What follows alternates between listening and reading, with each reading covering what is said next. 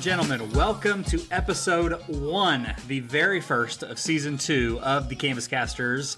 We have the distinct honor to have the Chief Customer Experience Officer at Instructure, Melissa Loble here on the show today. This is a huge day for us. We have talked about having Melissa on for a really long time, so we're so excited that she's here. She is a seasoned education technology executive, a customer experience and business leader. She's also passionate in innovating digital alternatives to traditional teaching and learning practices and delivering at scale. She is an IMS Global Learning Consortium board member. She is also a teacher, officially 21 years in the educational industry, and will be celebrating her seventh year at Instructure in December.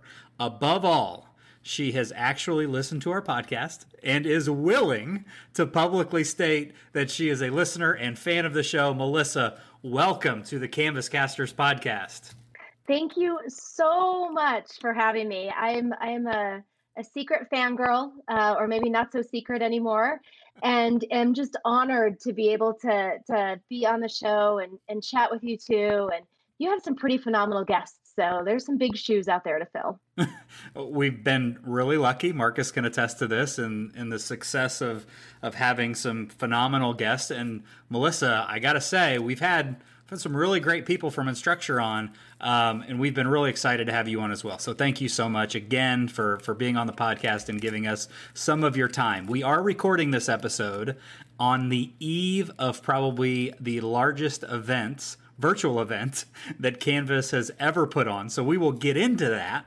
But before we talk about CanvasCon, let's go ahead and take a huge bite right out of the elephant. This has to be just a continuing challenging time for educators across the globe. Some of the feedback we're hearing, and I know specifically that I'm hearing, is, you know, insert your favorite meme here. Well, when things go back to normal, we won't be using Canvas anymore. So what's the point, right? When, in all honesty, I, this is a moment uh, as a leader that we have to meet that mindset with appropriate expectations. I, I truly believe that. So, what changes in our industry do you believe are here to stay post COVID, and what makes you really hopeful for the future? Yeah, that's a great question. Um, and I hear the same thing, right? It's how are we going to uh, change what we're doing now again once we go back to normal? And the thing I think I'm most excited about is that normal has changed, and where normal has changed in is in uh, teachers' ability to experiment.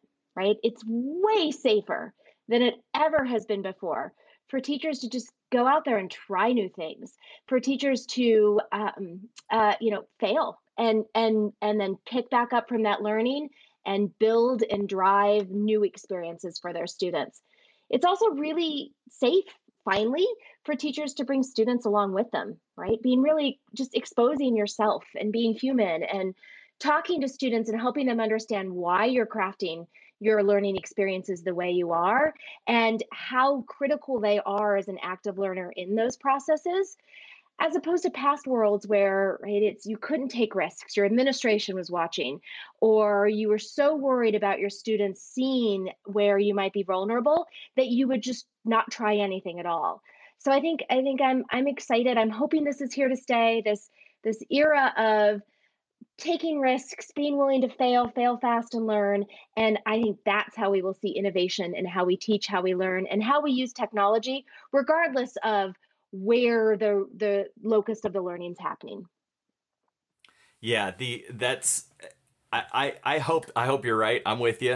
Uh, I've been sort of probably I'm sure teachers in my district are about over it um, because I've been sort of on on on the uh, a different approach where I'm like none of this is going away. None of buckle up. Um, I don't care what kind of pandemic is happening hybrid learning using things like Canvas. We should have been doing a better job before. This has forced us into it, and now this is gonna stick. And so I've been really preaching to teachers in my district like, this is gonna stay, and we're gonna be good at it. Um, because that's the only way that we can serve our, our community and our students best. And so, you know, I'm not sure if they love hearing that, um, all of them, but you know, I think that you definitely see the sort of as we've said before on the podcast, you, we've been shoved off a cliff. Um, and so, you know, I guess to some extent that was maybe necessary in education. I, I feel like like that was sort of a, a thing we dealt with. Yeah, we needed that cliff, or else we weren't ever going to change at the pace that we really should.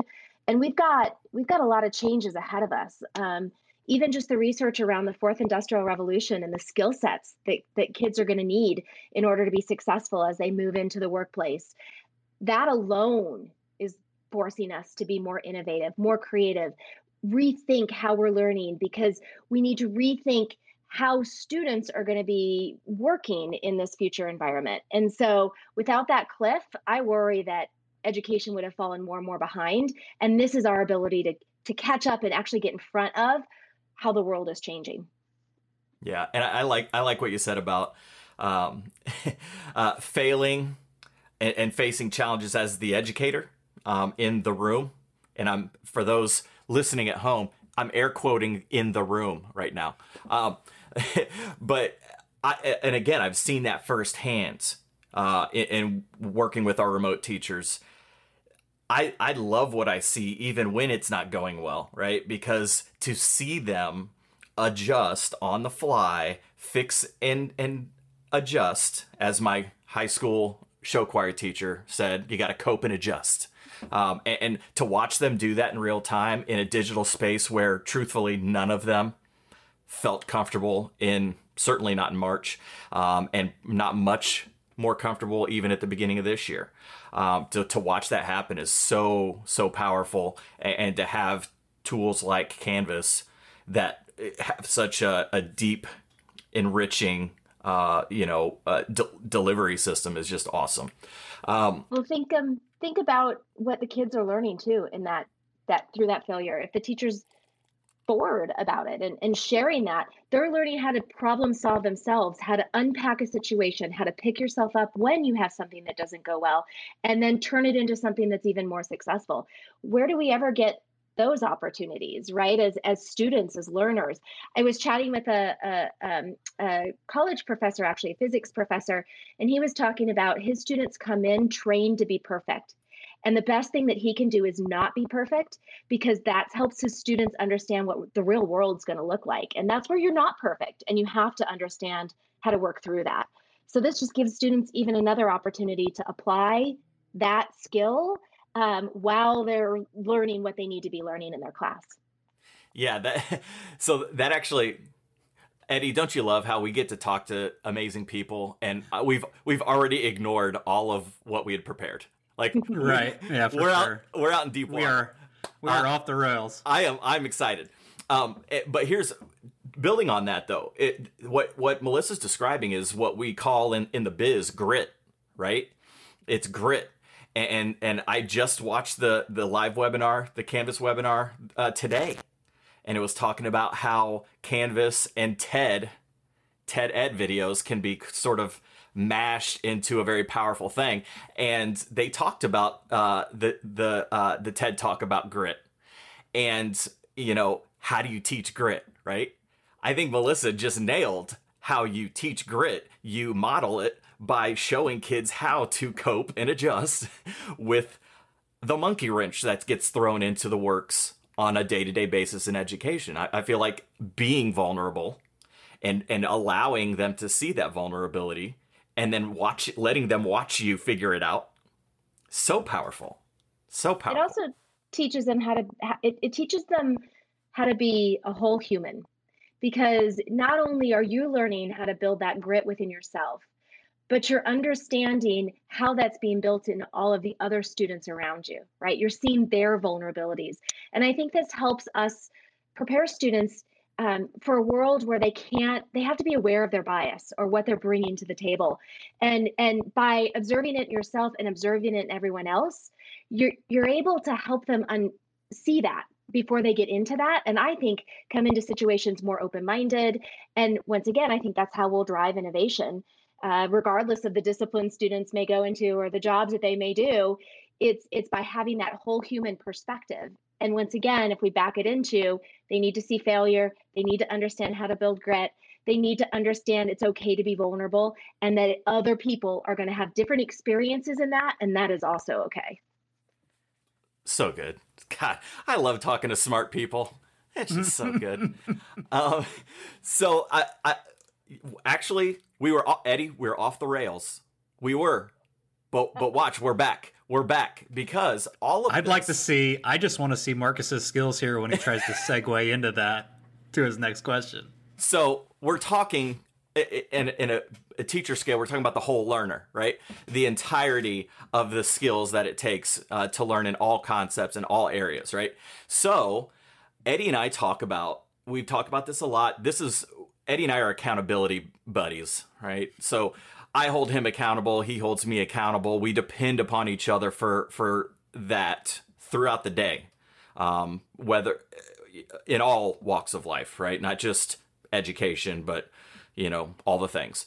So, but we do talk a lot about self care and how important it is to both of us um, that we have to have things in place in our worlds to keep us driven, motivated, focused. Um, and we know that that's something that you're passionate about as well, Melissa. So, uh, educators tend, and uh, we can say this because we are all them, we tend to put our heads down and grind um, to get the things done regardless of what's thrown at us. So, in a time like this, which is just, uh, uh, you know, it's abnormal, but we, a lot of us are behaving in similar ways. Focus, drive through, get it done. Um, to a fault, education seems to always be the industry that, uh, you know, three, four months down the line, we look back and we say things like, How did we ever survive that? Uh, how did we get through that? Uh, we just found a way. So, whether it's dealing with new guidelines, dealing with COVID in this case, evaluation strategies, uh, or, you know, hey, even learning a new LMS right here at the beginning of the school year. Um, few, a few people have done that. Um, Who's doing that? How in the world, uh, Melissa, how would you say, um, how in the world uh, do we continue to maintain quality education but also not lose our minds? Advice so, and go. Yeah, I, I, could not agree more. And and this is probably going to be a little bit of uh, do as I say, don't do as I do, because we're we're vol- uh, we're volume drivers. Education is about volume while trying to drive quality, right? So how much can you get done? How fast can you get done? And it's got to all be perfect. So I think what I always fall back on is expectation setting. And this is where um, you can expose more of yourself to your students and you can help them understand how to manage their own expectations.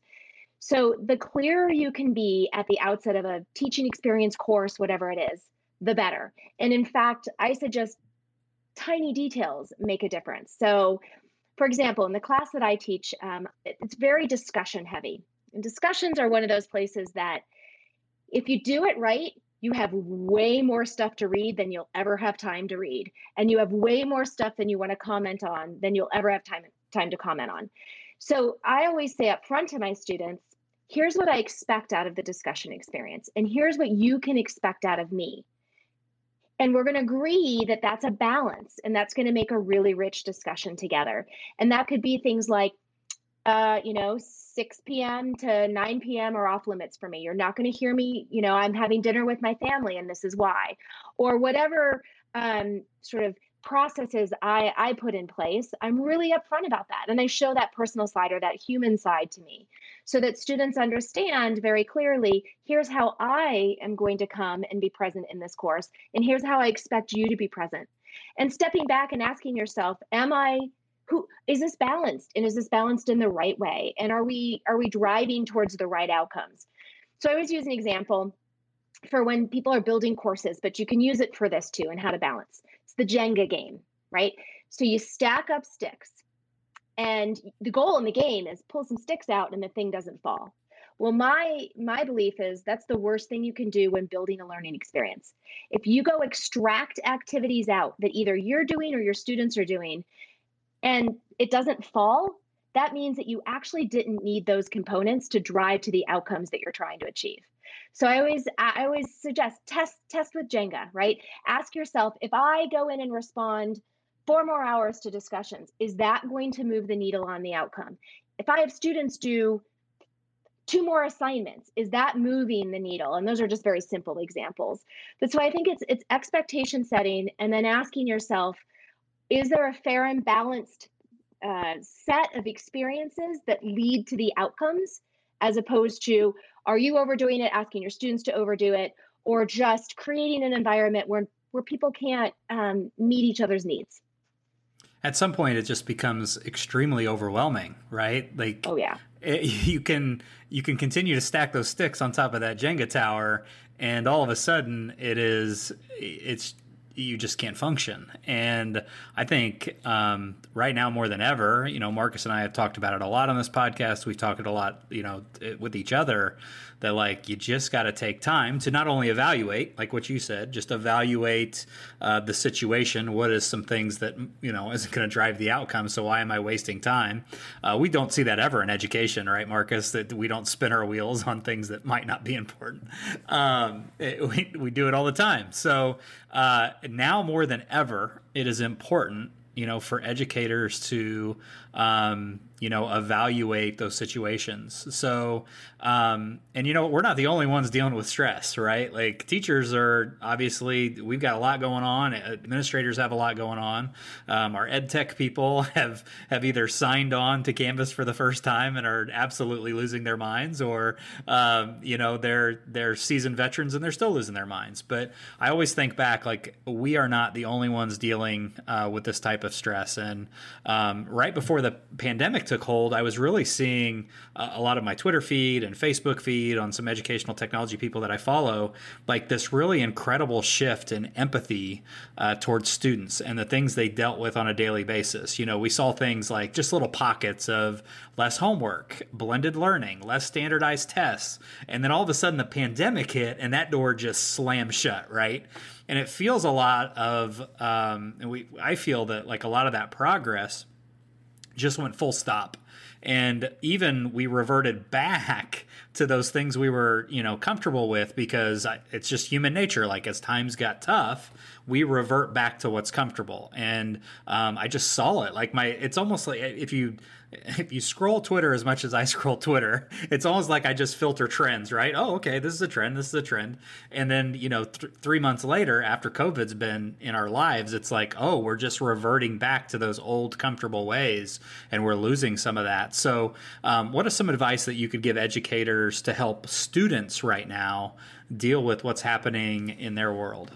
Yeah, yeah. And I think, I think to your point, if it's chaotic and stressful for the teacher, it's definitely chaotic and stressful for the student. That's a good indicator, right? And so, uh, a couple of things that that I suggest, especially virtually, if you can get to know your students, um, how they're managing their own self care. So, so an example, um, I have. Uh, I'm teaching right now, and uh, I'm t- in my students. I have one student that I could tell just in her work that something was going on in her world.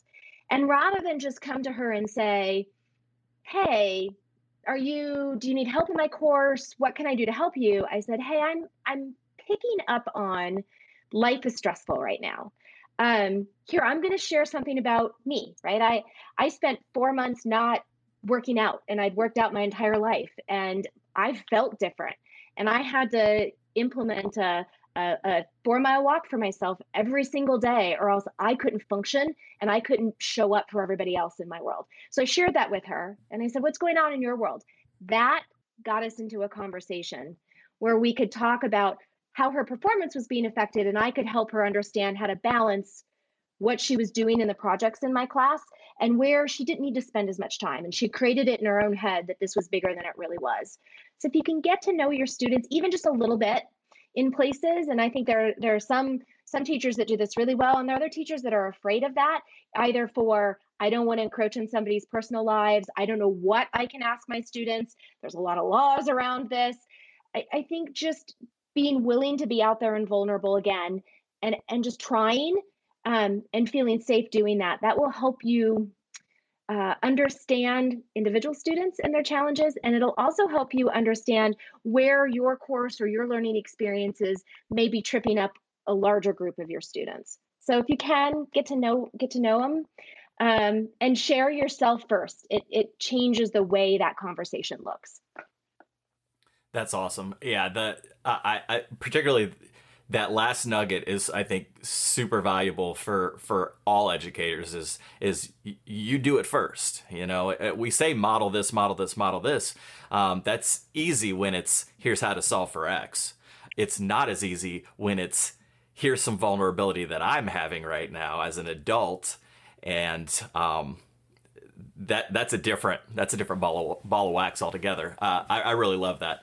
Um, I want to I want to refer back to something Eddie was saying uh, a little bit earlier um, about the sort of that led into that question. Um, again, when we're talking about dealing with, um, you know, differing learning environments now based on circumstances, um, in in my in my K through 12 setting, our virtual teachers, our remote teachers, you know, pick your term, but um, I feel like our our folks really did sort of it was two roads.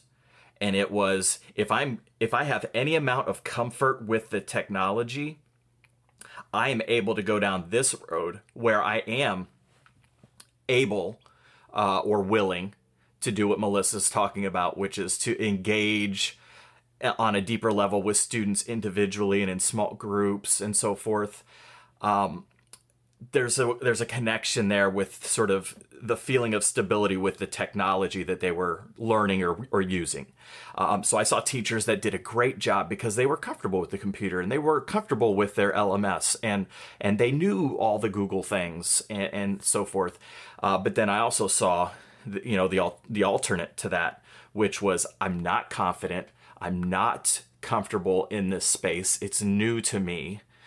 So what am I going to do? Exactly what Eddie described. I'm going to revert to what I do know and revert to what I I feel I can control, right? You got to control something. We're teachers. We're control freaks. Um, so then I also have seen teachers that it it was you must have your camera on because there I don't know you're working unless you have your camera on. Uh, you know those types of things, which I have urged teachers to not take that mindset because again i feel like it's you, you, begging to control things that you don't need to hassle with. Like there are bigger fish to fry. Um, uh, so but I, I love all of that. I love all of what uh, what you said about the particularly that last that last point which got me really fired up and excited. So. Well well and and and what you just said and what both of you said just got me fired up. So I get asked, I get asked all the time, oh, you've taught for 21 years. Can I see your course? And I always go, you don't want to see my course. And they ask me why. And I said, because it's really boring. Quite frankly, if you looked at my course, you'd be like, does she know how to even make a nice looking graphic? Um, it's super clean, super clear. It's aligned to all of the other courses that my students experience. And it's boring if you just looked at it on itself. But that's that's not you know we get when we get scared and we need to control back to your point what we try to do is either over architect an experience or overcompensate for that fear of what we don't know. And it's not that i don't know canvas or don't love canvas i do and i teach in canvas but what makes my course is what i do as the teacher it's how I facilitate what's in there. It's how I'm connecting to my students and how I'm connecting eh, those students to one another. And there's so much of that you can't see by just looking at a course. So, if I could give anybody advice, if you're nervous, you're uncomfortable, this is the first time you've used Canvas, this is the first time you've used any kind of online technology, simple isn't just about helping you be more comfortable. Simple is about helping you build the right learning experiences with your students that puts you in that place. It's not the technology that's driving that, you're driving that. And it allows you to have really active learners in that if you're focused on that part of the building as opposed to what's in my course, what's my course doing, you know, am I am I using the course in every way I should? I should be using this tool, but I don't understand it, so I'm going to overcompensate for that. And back to your point, tell students they have to have their camera on at all times. No, just keep it simple and focus on what you're doing. And I always say, focus on the spirit that you have as a teacher. There are things that we are all innately good at and not good at. I am the world's worst quiz writer. Terrible. I am just, I write the worst questions. They're vague, multiple answers, awful. But back to my point earlier, I love doing discussions. I love filling, um, uh, facilitating synchronous and asynchronous activities.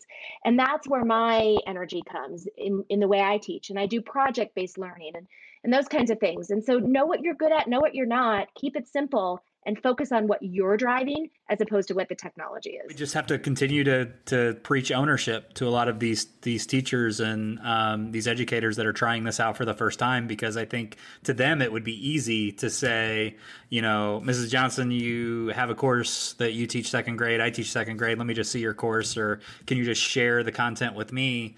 And that's great in a pinch, but eventually you have to own that course and you have to make it your own. So I think this is a great place uh, to maybe take a quick break after the microphone snafu. And when we come back, we will talk about everyone's favorite subject right now.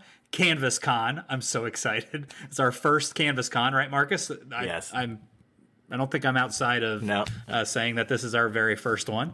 And, uh, you know, then we'll talk to Melissa Loble about what she packs inside her backpack each and every day when she uses Canvas. So stay with us on the Canvas Casters podcast.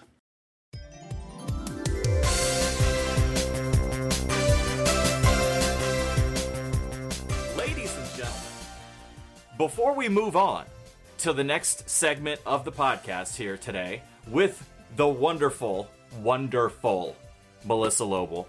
Uh, we wanted to just take a minute here and give away some stuff. Now, if we're being honest, we don't have a lot of stuff, but we do have stickers, and we know we got buku stickers, and we know that everybody loves a good sticker. You put it on your on your Chromebook, your MacBook, your Lenovo, your Asus, your Acer, your Pixelbook go crazy, right?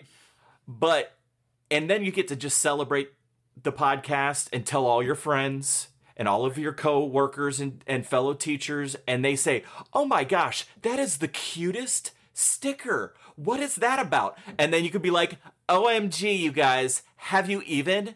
And then they're gonna be like what? And you're gonna say the canvas casters? You don't know and they're gonna be like no tell me about it and then there it goes and the sticker started that, people. The sticker made that happen. All right? So, what we want to do is spread the love.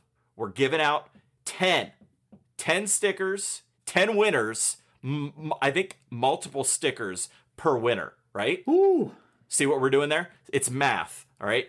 10 winners, multiple stickers per winner. You keep one, you share it, you share them out. Okay?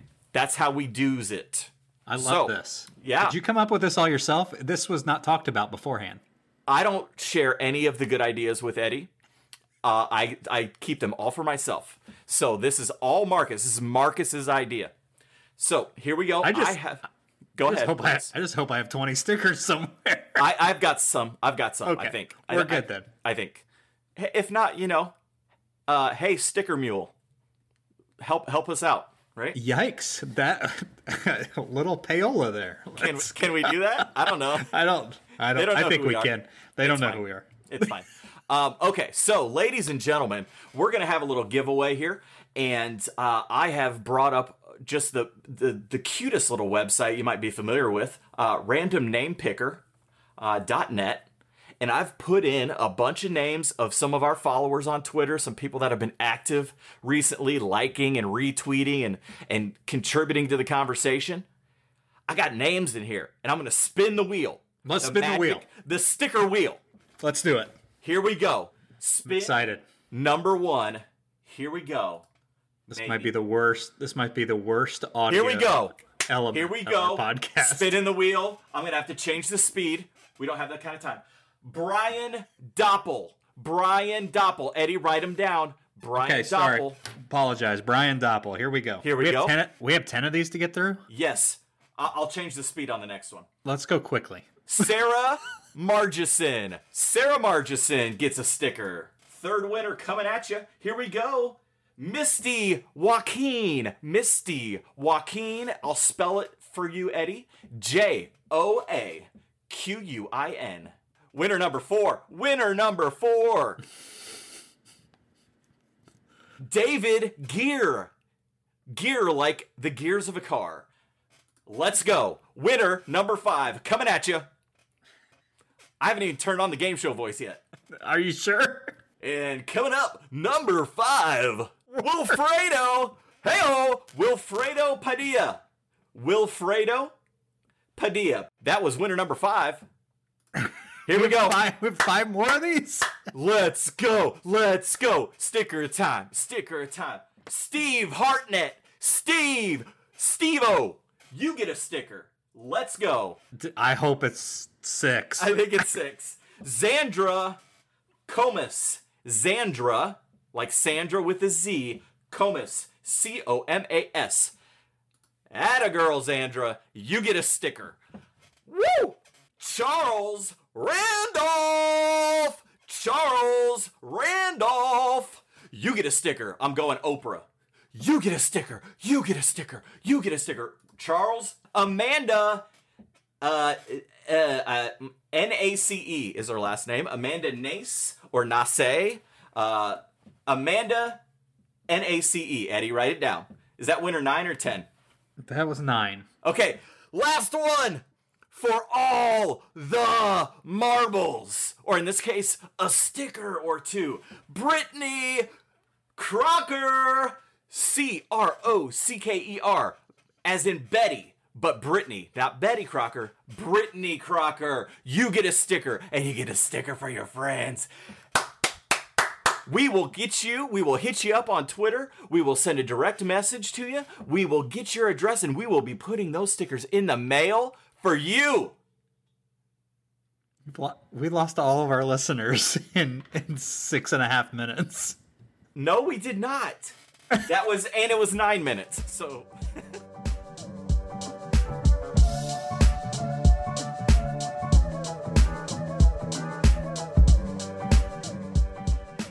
Welcome back to the podcast. Uh, we are here with Melissa Loble, and uh, we're we're recording. Okay, we we try not to like timestamp the the podcast, right? We are They're time. the They're time. They're timeless. that's right. That's right. Timeless. Classic move, Eddie. Well done. We try not to timestamp, but it's it's relevant here because Melissa was willing to talk to us the night before. The night before CanvasCon 2020. And uh, tomorrow morning, worldwide, it's it's going to be popping off. And uh so but it's virtual. Uh and so you know it, it it doesn't seem like that long ago that that news came down and it was frankly crushing to me that it wasn't going to be live. Um but i am so jazzed about what this is going to look like tomorrow um super excited that twitter is blowing up um with with all the excitement uh, all of the things that are happening. I'm sure there were a ton of challenges along the way uh, in, in, you know, even fashioning a plan for this, uh, let alone uh, just the, the sheer transition from a, a real life event to a virtual event. So, uh, what's the inside scoop? Give us the behind the scenes uh, of, of what it was like to try to uh, put this thing together and have it ready to go tomorrow. Yeah, it's um it's been quite a journey for us. Uh what a year this has been and and honestly part of this journey was do we do it do we not?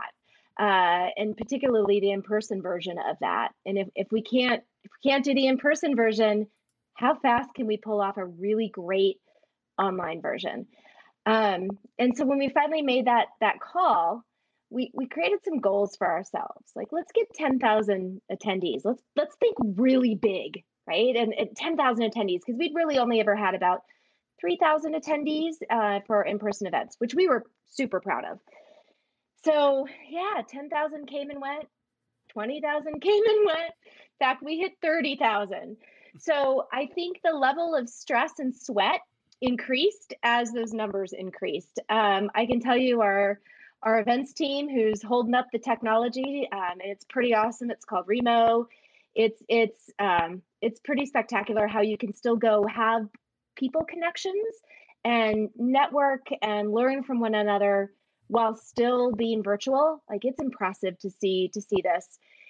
And uh, and yeah, we're just hoping that the technology can hold it. We believe it can.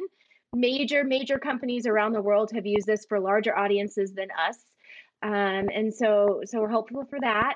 I think we're also hopeful that given the extent of the audience that we have, there are so many people that are participating that never could have participated before because they couldn't either travel, leave their classroom, um, personal reasons, whatever it might be, budget. This is opening up the door for different kinds of conversations because we have so many more people and different people. So I think we're also all hoping that that diversity surfaces and that the conversation is even better than it's been in past years um, because we have just more more more people at the table with more ideas. So fingers crossed that comes off well and that people feel that and that they don't get lost in the shuffle because that is a lot of people to be engaging with in an online conference.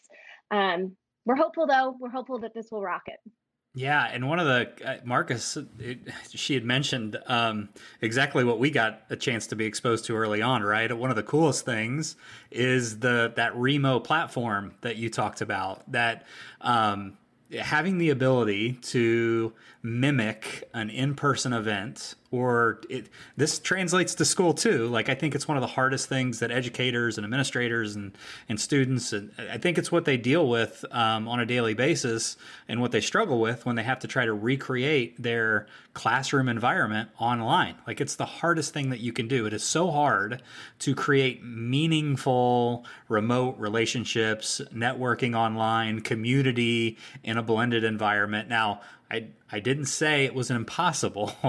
Uh, it, it's just hard, right? And what I loved most is that it just felt very, when Marcus and I got a chance to jump on and collaborate with some folks, um, that we just we just jumped on a table like we we were bombing tables left and right. We jump on a table and be like, "Hey, we're the cam." No, we, you know, "Hey, what's going on?" You know, and then be like, "Well, it seems like you two know each other, um, you know, but I'm from Pittsburgh," and we just had a really good conversation with a lot of people, and it was a lot of fun. But it just felt very intentional uh, from my point of view that you were trying to create a space or Remo was allowing a space for collaboration and a place to connect. Are those some of the the things at the core of what CanvasCon is and are some of the decisions that you guys made and the events team made um, for something, you know, as large as CanvasCon has now become?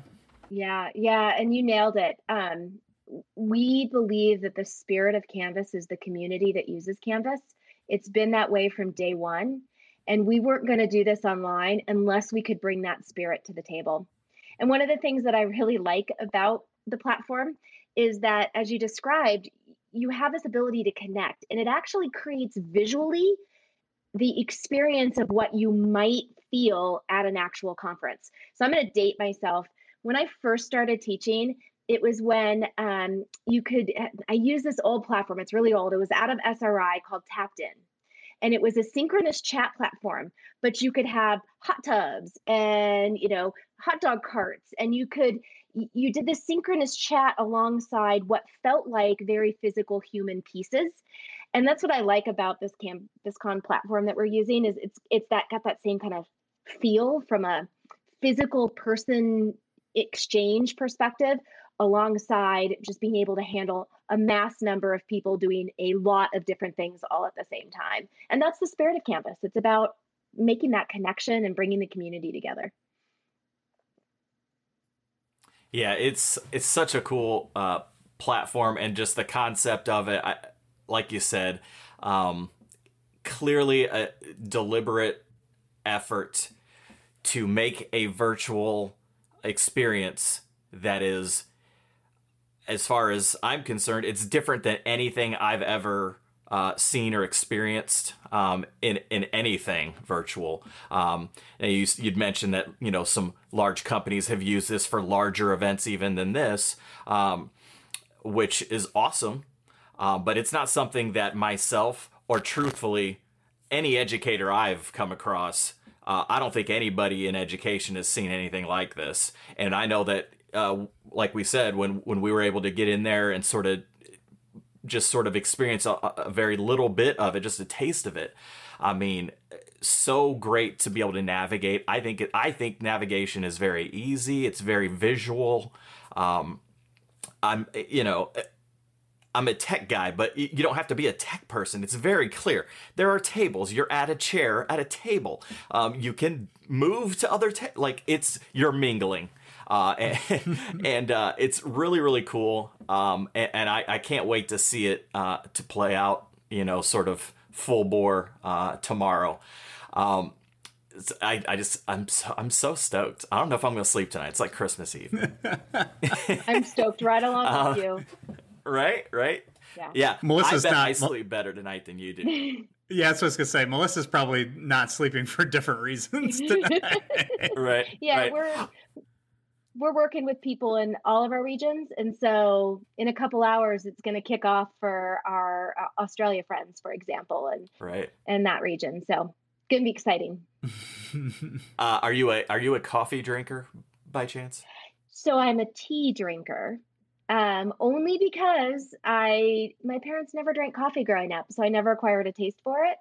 Um, but I am a heavy tea drinker, so there's a lot of English breakfast in my future. I was gonna say you got you got you got it lined up. You're just gonna have a constant. Oh yeah. Constant flow for sure. Uh, that's yep. gonna be so cool. Uh, so I I have just one more question.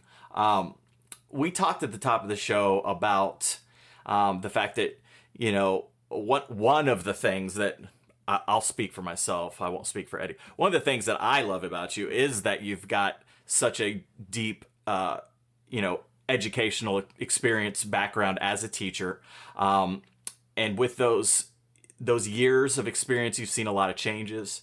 Eddie and I always talk about how educational leadership uh, is so important uh, to remember. Um, you know, as you you know, and you're teaching right now. Um, I'm able to get into classrooms now, and that helps me stay connected, even though the bulk of my job these days is maybe not in the classroom. Um, I'm, I'm, visiting. I get to visit. Uh, I swoop in, I do fun stuff, and then I leave. Um, but the it, the the technology. It's important to remember that we have uh, a lot going on, right? Um, so as we think about those things, we ask all of our guests, this is that you know what's coming. You know what's coming here. I know what's coming. we ask everybody one consistent question, and we got to ask you, uh, Melissa. So, um, what is in your Canvas backpack? Ah, I love this question, by the way, because I have learned so much from all of your guests, and there are things that I apply every single time I uh, teach my course, and I teach it multiple times a year. So, so thank you to all of you out there that have been guests that have shared pretty incredible uh, tips and tricks. So mine's probably pretty pretty simple and and straightforward, but it's it's a huge go-to for me because it lets me do two things. One, it lets me be more efficient with my time, and two, it lets me deliver better feedback for students.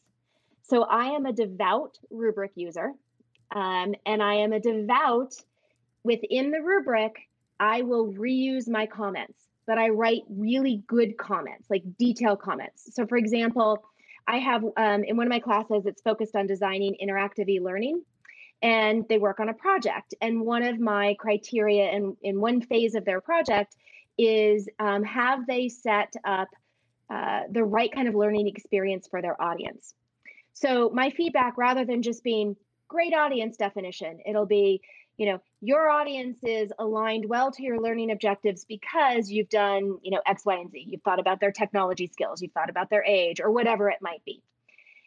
And I love the fact that I can reuse those because then what I can do is I've got like a pool of about 20 that typically cover each one of my criteria. And every rubric I have has at least usually five criteria, not more than 10, but about five, five to seven. It allows me to then give really detailed personal comments in the actual feedback area as I'm grading assignments in SpeedGrader. So, not having, not just giving people points, but letting them have tactical feedback on the rubric that they've seen ahead of time alongside very specific feedback on their projects, I just see better and better work from students and less stress. To our point in the very beginning of the conversation, it allows students to feel more comfortable um, taking risks and innovating because they know how they're being graded against their rubric, but then they also know that we're going to get deeper and just unpack and and look at how can they improve and iterate on the work that they're doing. So that's probably my my tip. Like I said, I bet everybody does that, or a lot of people already use that. It's kind of simple. It's also a time saver, um, but it's really helped me hone how I provide feedback. We love it when somebody comes on our show and gives us something brand new, which I don't know, Marcus, if anybody has described rubrics in such a way that that's meaningful feedback, that's targeted, tactical. Um, that's it's perfect. Marcus may disagree on the the purpose of rubrics every once in a while, no. but I'm just like rubrics, rubrics, rubrics. right? No, bouncing it on the. That's board. that's what I wanted to I wanted to jump in on because I like if there was ever a uh, that was the most efficient uh, pitch for rubrics that I've heard. Like I'm all in. Um, and here's here's the reason why because it's not just using the rubric as this you know number this weird number combo thing it's that feedback and the word that that eddie and i are thinking is is tactical there's a there's a there's a there is a purpose to the feedback. And we again, this is one of the things we there's it's easier said than done. Um, but a rubric that says you got a four out of five, a three out of three out of five, a two out of five, who cares? The all you're doing is rearranging percentages. You're just grading with a different set of numbers that's that's garbage if that's all you're doing. But what got me there with what what melissa said is it's it's the rubric it's telling the kids what is in store what the expectation is. Go back to the first five minutes of this conversation. Let them know the expectation up front. And then giving them that detailed focused tactical feedback that they can actually use and take to heart and and that to me that's the difference between you know the rubric as i've seen it used and probably how i've used it frankly in the past. And that's you know what separates um, you know the men from the boys if you will. Um, is taking that next step is that's what changes the game. So i love that. I want everybody if you take that put it in your brainium and, and carry it with you because that is that is it and honestly, uh, Melissa, we can say it all day long, but Marcus and I uh, started this podcast, you know, a year and, and, some time ago. But we also were doing this thing and communicating with some people from Canvas when you became uh, the star that you are now uh, at Canvas. Like this is huge, and it, has been a it's it's been a great experience for us because um, we have kind of watched you take on the role that you have at Instructure and really like just nail it out of the park. I don't know if anybody could quite handle the level of uh, not only stress but also just sheer volume of uh, customer success and experiences and because right now it's probably not a great time to be in the customer service industry. Um, but you, everybody at Instructure is handling it so well, obviously, and and doing this in a time of just sheer panic for a lot of educators. Uh, it's just been it, it's been super comforting, I think, from from my side of things. And I know Marcus is an educator and, and being in the schools regularly to have um, the voice of reason, but also somebody that is deeply rooted in education, making decisions um, for that experience with Canvas. So um, we are just we are fanboying as much as we can on just having you on the show today because it's been a just a phenomenal experience. You have talked so much about all of the things that we think a lot of educators probably need to hear right now. Whew. Let's go. Let's go. Oh.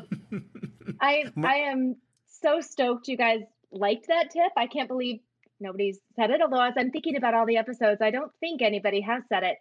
Um, and it isn't uh, to sum what you just said, Marcus. It isn't about grading. It's about feedback. It can be used in grading, but the purpose of it for me is not to grade. The purpose is to deliver feedback. So, and then I have to on the side say I'm touched by by um, your faith in me and and your support of me. Um, I, I would say this to every single teacher out there, whether you're using Canvas or not. I'd say this to every administrator. If there's anything that I can do to help that journey, um, uh, feedback on how I can change how I'm a part of this larger educational ecosystem, um, please always reach out to me. It's so easy to find me. It's melissa at instructure.com.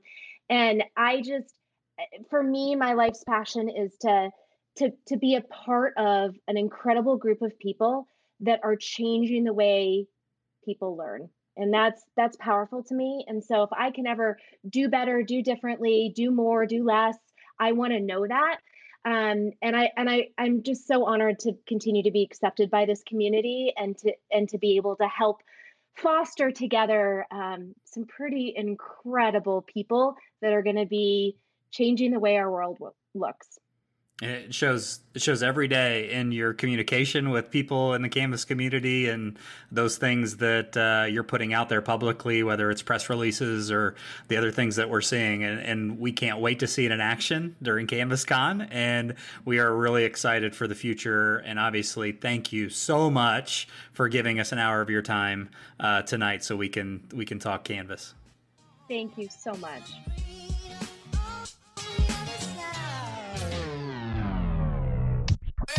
Talking